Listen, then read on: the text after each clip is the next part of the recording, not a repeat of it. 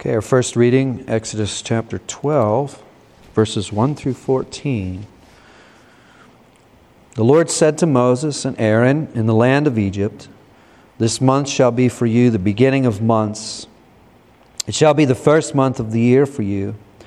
Tell all the congregation of Israel that on the tenth day of this month every man shall take a lamb according to their father's houses, a lamb for a household. And if the household is too small for a lamb, then he and his nearest neighbor shall take according to the number of persons, according to what each can eat. You shall make your count for the lamb. Your lamb shall be without blemish, a male, a year old. You may take it from the sheep or from the goats.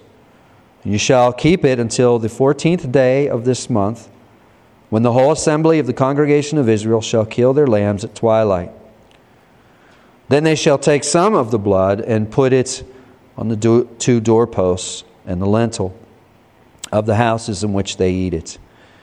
They shall eat the flesh that night, roasted on the fire, with unleavened bread and bitter herbs, they shall eat it. Do not eat any of it raw or boiled in water, but roasted, its head with its legs and its inner parts. And you shall let none of it remain until the morning. Anything that remains until the morning you shall burn. In this manner you shall eat it, with your belt fastened, your sandals on your feet, and your staff in your hand, and you shall eat it in haste. It is the Lord's Passover. For I will pass through the land of Egypt that night, and I will strike all the firstborn in the land of Egypt, both man and beast, and on all of the gods of Egypt I will execute judgments. I am the Lord. The blood shall be a sign for you on the houses where you are. And when I see the blood, I will pass over you, and no plague will befall you to destroy you when I strike the land of Egypt. This day shall be for you a memorial day. You shall keep it as a feast to the Lord throughout your generations. As a statute forever, you shall keep it as a feast. I'll invite you to turn with me to Matthew 26. Matthew 26, page 832, if you're making use of the Bible that's on or near your seat. We're going to begin reading with verse 17 and read through verse 29. Page 832. Matthew 26 verses 17 through 29. Now, on the first day of unleavened bread, the disciples came to Jesus, saying, Where will you have us prepare for you to eat the Passover? Jesus said, Go into the city to a certain man and say to him, The teacher says, My time is at hand. I will keep the Passover at your house with my disciples. And the disciples did as Jesus had directed them, and they prepared the Passover. When it was evening, he reclined at table with the twelve. And as they were eating, he said, Truly I say to you, one of you will betray me. And they were very sorrowful and began to say to him one after another, Is it I, Lord? He answered, He who has dipped his hand in the dish with me will betray me. The Son of Man goes out as is written of him, but woe to that man by whom the Son of Man is betrayed. It would have been better for that man if he had not been born.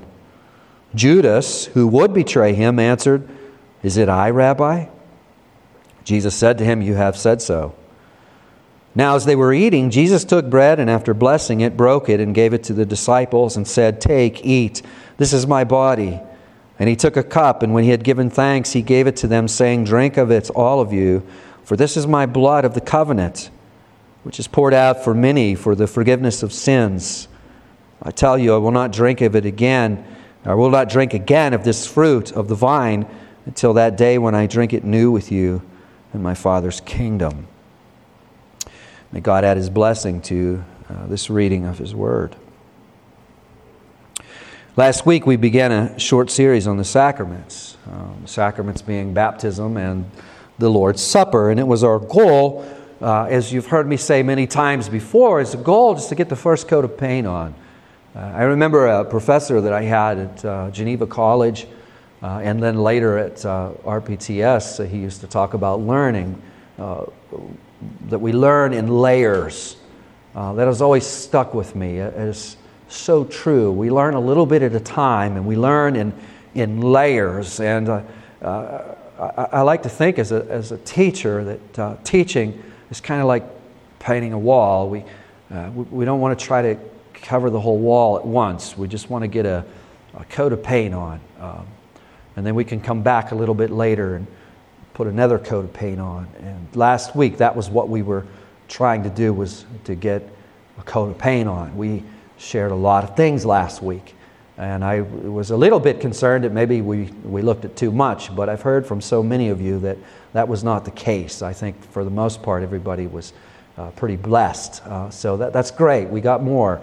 We're going to try to put another coat of paint on uh, this morning. So let's just take a quick review of what we looked at last week. We, we remember what Paul says to the Romans in chapter 4 of the great letter uh, to the Romans, where he's developing what we call the doctrine of justification uh, by faith, that doctrine where uh, we who are sinful can be made righteous uh, by trusting in Jesus. Uh, what a tremendous truth that is. Uh, that we can be washed of our sins and cleansed, made righteous by trusting in the performance of another person, namely the performance of Christ. And uh, Paul says some things concerning Abraham that are instructive to us in terms of the sacraments. He says that, that Abraham received the sign, notice the word sign, of circumcision as a seal of the righteousness that he had by faith while he was still uncircumcised. Now, these are instructive for us, namely the two words sign and seal. That's instructive as we're trying to understand what the sacraments are. The sacraments are signs and seals uh, of the covenant of grace.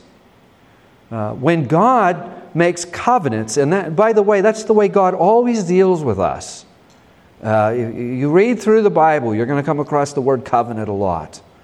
Uh, that's how God always deals with us, is in terms of uh, the covenants. God makes a covenant uh, of grace, and he provides signs to accompany this covenant. Last week we looked at the covenant of grace that was made with Abraham in Genesis 15, and then we looked at chapter 17, uh, where God gave Abraham the sign of circumcision that accompanied that covenant. And God said to Abraham in Genesis 17, verse 11, He said, You shall be circumcised in the flesh of your foreskins, and it shall be a what? A sign it shall be a sign of the covenant between me and you. Now, if we might start uh, adding to the, the wall, if you will, let's put the brush down in the paint and let's start. Uh, let's add to that. Uh, the first thing I th- think I'd like to add to uh, our instruction on the sacraments is, is here. We see uh, in Genesis 17 who is it that initiates the sacrament? Is it the church? Is it Abraham? No, it's God, isn't it? We always remember that. God institutes these sacraments. God makes the covenant. God gives the covenant sign. God establishes the covenant. It's God who establishes this covenant with Abraham. And next week, when we look at baptism, we're going to see that Christ will replace that, that covenant of that sign, that sacrifice, that sac, or, uh, sacrament of circumcision. Try to get that out of your mouth real fast. The sacrament of circumcision he, he replaces that with baptism. We'll see that next week. But uh, this morning, our focus is going to be on the, the Lord's Supper. And as we study the Lord's Supper, uh, it, it, requires us to study the Passover. And that's why uh, I directed you towards uh, Exodus 12 to start with. Uh, and when we begin to study the Passover, we see that uh, the Passover is also instituted uh, by God. And the book of Exodus records for us this powerful deliverance of Israel from Egypt. If you're familiar with the story, uh, you know, Israel comes, uh, uh, migrates to uh, Egypt to escape a famine. we learn this in Genesis. And things go quite well for them because God had providentially placed Joseph uh, in a very high place in Egypt. Uh, so as they come down into Egypt, their initial stay is quite welcome. But as Joseph uh, passes away, and as the leadership who knew Joseph passes away, Israel begins to fall increasingly and gradually into a state of abject slavery, uh, which brings us to our call to worship uh, this morning. Some 400 years goes by, and things are terrible. Uh, and Israel cries out to God in the midst of this, of this tyranny. And God hears them and He delivers them. And if you're familiar with Exodus, you know the, about the plagues. How does God deliver uh, Israel? Does, does He send Moses to Pharaoh and ask Pharaoh to let the people go? Does, does Pharaoh just simply say, Well, you know, I've been meaning to do that? Um, that sounds like a good idea. We've gotten enough work out of these boys. I suppose we'll, it's time we let them go. Is that how it goes? My heavens, no, that's not how it goes. It's quite a struggle, isn't there? Ten plagues are uh, put upon the land of Egypt. And the tenth and final plague involves the angel of destruction. And uh, to avoid uh, certain judgment at the hands of the angel of destruction, God tells Israel to take a lamb without blemish and slaughter it at midnight. And then they were to take some of the blood of that lamb and put it on their doorpost. If you'll turn to Exodus 12 with me again, use your bulletin as your bookmarker. We're going to go back and forth. I'll try to keep that as minimal as possible. But I'd like you to look at uh, three verses from Exodus 12 with me, two to start with namely verses 12 and 13.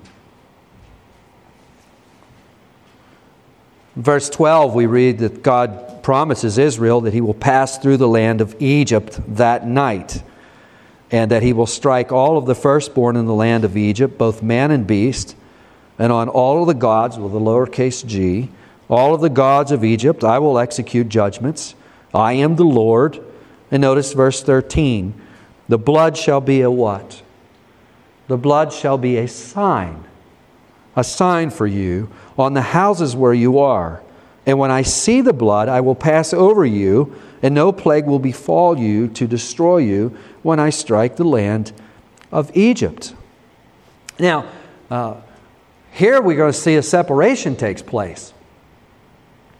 Uh, the instructions are given. Now, who's going to follow these instructions? It's going to be everybody that believes this is the way it's going to be, isn't it? Uh, so you, you, can be rest assured that the faithful, uh, they went and hunted down a, a, lamb without blemish and they got busy. Uh, they slaughtered that lamb and, and they followed these instructions just as they were, as they were supposed to. And of course, those who, who, who didn't believe uh, probably uh, did what they would normally do any other night. Uh, so when the angel of destruction came upon the house of the faithful, he saw the blood on the door and he, he passed over the house. Thus, we get the name Passover. He passes over. Now, uh, I want to think this through for a moment in the context of what we looked at last week. I, I, I want to start connecting some dots here. Last week, we looked at God's covenant with Abraham uh, in Genesis 15. And, uh, you know, we saw that God had promised to make Abraham into a uh, a great nation. Uh, Abraham's approximately 75 years old when he's called. Uh, a number of years go by, and uh, Abraham is uh, undoubtedly wondering okay, I'm supposed to be a great nation. That means I'm going to have to start having children here sometime. Uh, God, in Genesis 12, you told me I was going to be. You, I was going to be fruitful, and now it's Genesis 15, and I still don't have any children. Lord, um, a number of chapters have gone by. Uh, how's this going to work? In Genesis 15 2, Abraham comes out and says, Oh Lord, what will you give me? For I continue childless. Now, we can understand where Abraham's coming from, can't we? He's not getting any younger.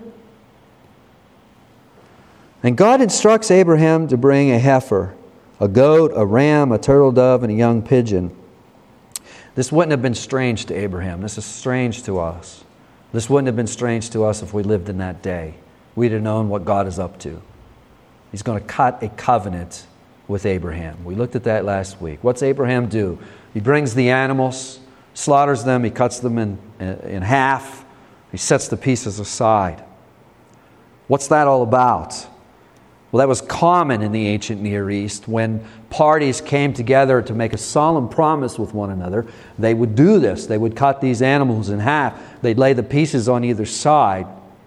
And then they would pass between the pieces, basically saying, Listen, if I don't make good on my promise, if I don't keep up my end, then I shall be like these pieces.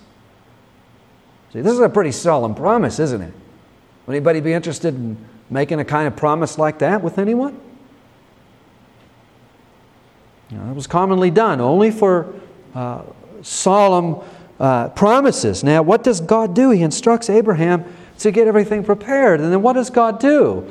Well, God appears in this, uh, uh, in this, this miraculous way, if you will, and he passes between the pieces in such a way that Abraham knows it's God who's passing between these, these pieces. What is God saying? Well, let's think about the context. What is Abraham saying?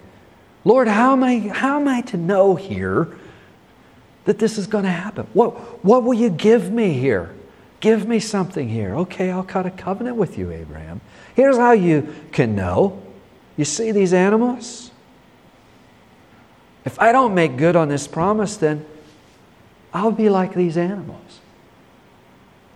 God cuts a covenant with Abraham. Now, what does God say to Abraham before he passes between the animals?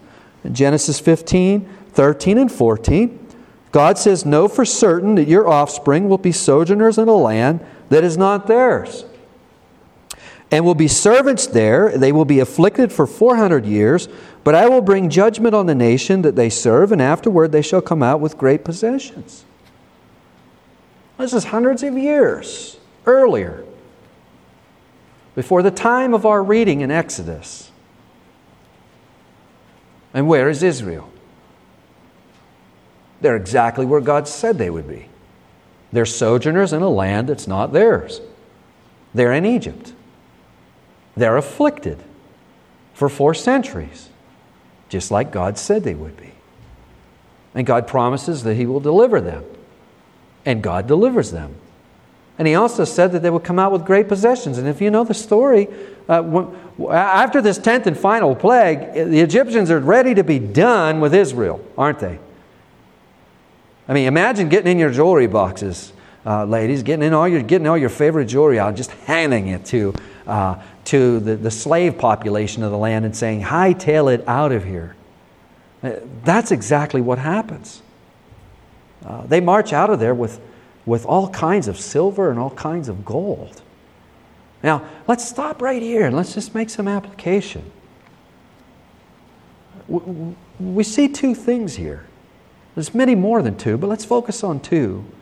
One, we see God's faithfulness. Think of Abraham's question God, what will you give me? I mean, how can I know? How can I know? What will you give me? Well, we see the faithfulness of God. God says how this thing's going to go, doesn't He? He tells Abraham how this is going to go. Guess what? It goes exactly like God said it would. God is faithful. When He makes promises, He keeps them.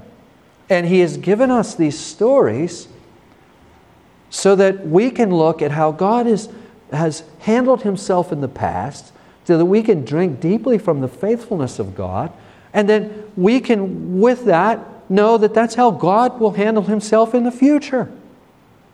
So when we're in times of doubt, or we're in times of crisis, we can look at these stories and we say, look, God's always been faithful to His promises. But the second thing that we see here is God is also sovereign. And that is so very important because when God makes promises, He's able to carry them out. We may sort around and find someone who is faithful, almost, almost to a fault. We might find someone who is faithful, uh, but uh, not powerful. You see, faithfulness by itself is not enough. You have to be powerful too to be able to bring these promises to uh, their fruition, don't you? And we see that God is not only faithful to bring these things through, He's also powerful and able to bring these things through. Now, God delivers Israel from Egypt just as He had promised to do. And in commemoration of this event, God institutes the sacrament of the Passover. Uh, you're still in Exodus 12. Uh, you stopped at verse 13. Look at verse 14 with me. God tells Israel, This day shall be a memorial day, and you shall keep it as a feast to the Lord throughout your generations as a statute forever. You shall keep it as a feast. Now, what's going on here? God's instituting a sacrament, isn't He? Covenantal sign. Again, the church doesn't do this. Moses isn't doing this. God is doing this. Now, there's something that's really important for us to see. Notice Israel was to celebrate the Passover as a memorial. See the word memorial in verse, uh, verse 14? Uh, when we think of a memorial in our present culture, we have a tendency to think of a past event. Uh, uh, we might recall uh, certain places, certain people, certain things. And there actually is a view of the sacraments that's sometimes called a memorial view. And uh, that, according to that view, they see that the sacraments are simply something that we do in remembrance of what Jesus has done.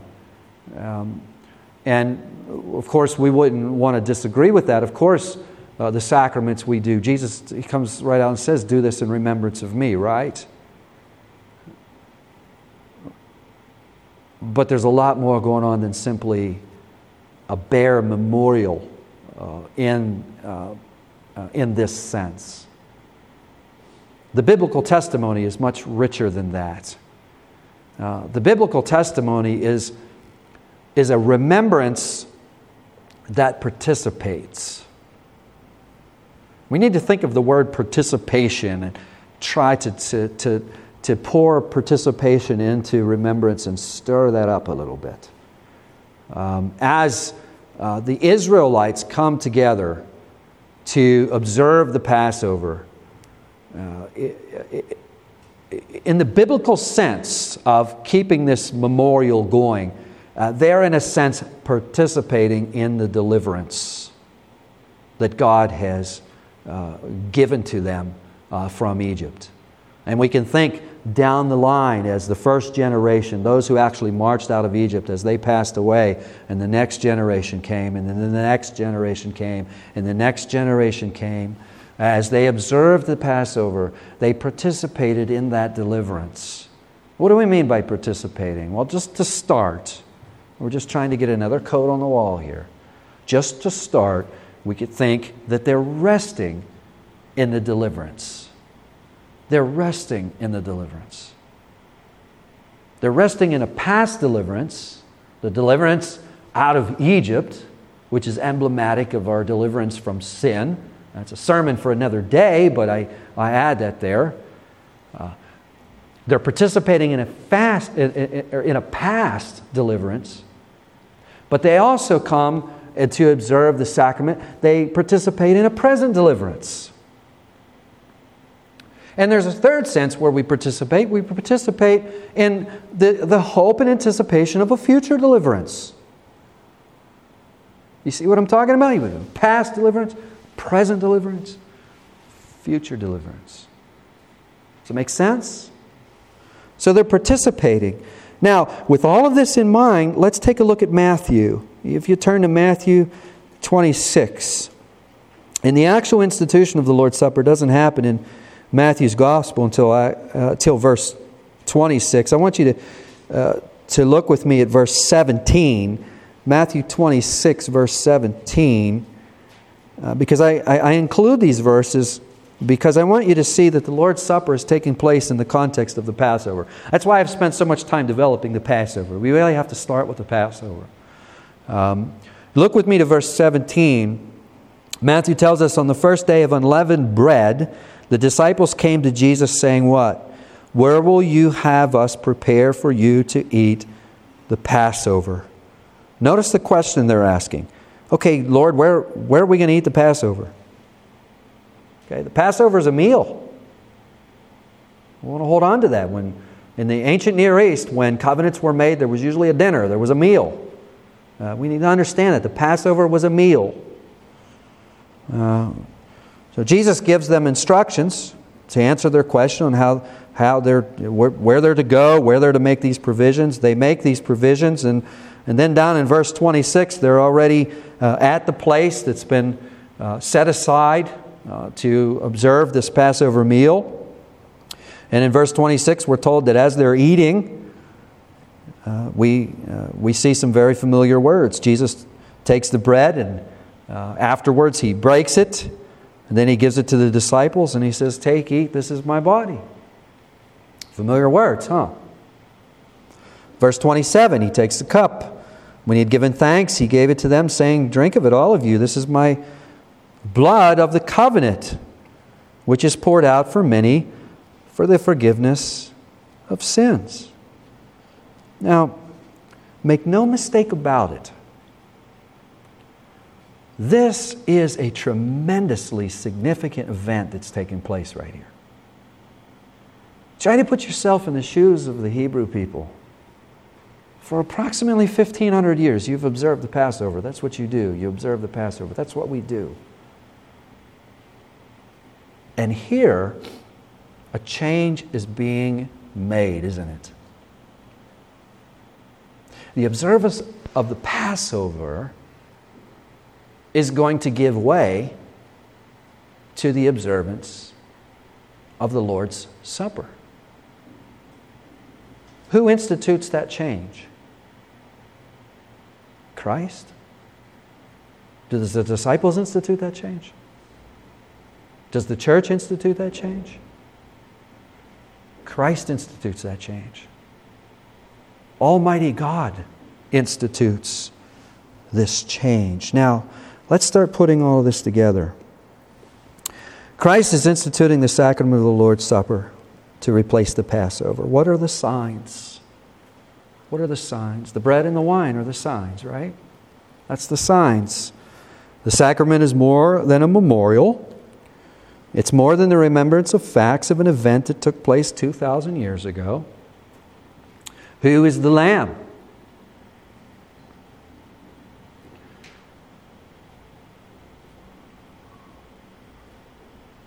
Who's the lamb? Have you thought about that? Huh.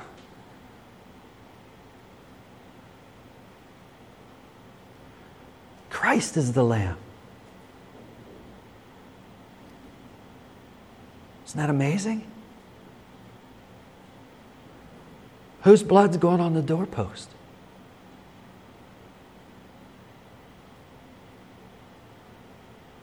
Christ's.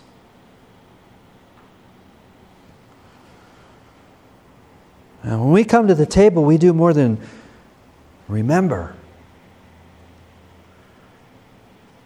We participate. The Apostle Paul tells us in 1 Corinthians 10, verse 16, he says that the cup of blessing that we bless, you hear that? The cup of blessing that we bless, is it not a participation in the blood of Christ? The bread that we break, is it not a participation in the body of Christ? When we come to the table, we do more than remember, we participate in the deliverance that God has given us in Christ Jesus. We think back, past deliverance. We can look back into the Old Testament. We can see how Israel was delivered out of Egypt. We can see the emblems there. In the same way, in Christ Jesus, we're delivered out of the taskmaster of Satan himself, of whom Pharaoh is emblematic. So we look at past deliverances. If you're in Christ Jesus this morning, you've been delivered from none other than the devil himself. But as we come to the table, we participate in present, present deliverance as well. And while we're connecting things, what does this point to? Jesus tells us in verse 29. If you look at verse 29, Matthew 26, 29. Jesus says, I tell you, I will not drink again of this fruit of the vine until that day when I drink it new with you. Where? In my Father's kingdom. What is Jesus talking about? He's talking about a supper that's going to take place in heaven. We call it the wedding supper.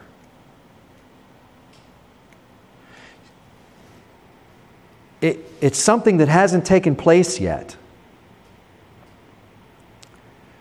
But it is so certain that it will take place that we can, in a sense, enjoy it now as we participate in this sacrament of the Lord's Supper.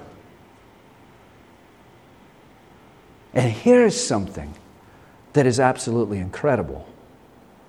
As we do this, we not only participate with one another, we participate with the saints who have gone before us, and we participate with the holy angels that are in heaven, who are all waiting for that day to take place.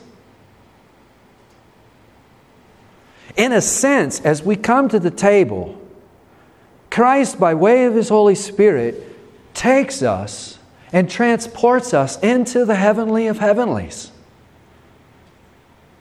And we can think of Abraham Lord, what will you give me so that I know that these things can take place? I want you to go get a couple of animals for me. Abraham, you know what to do with them. Okay, now I see that you've got them already. You've got the halves cut Okay, Abraham, I'll show you how you can know. I will pass between those pieces. That's how you can know. And here's a sign for you, Abraham. Here's circumcision. Well, guess what, loved ones? That same thing is true as we come to this table this morning. How can we know that God will make good on these promises. That is precisely why He has given us these things. To meet us in the weakness of our flesh, to meet us in the weakness of our faith, to meet us in times where we struggle and where we stumble.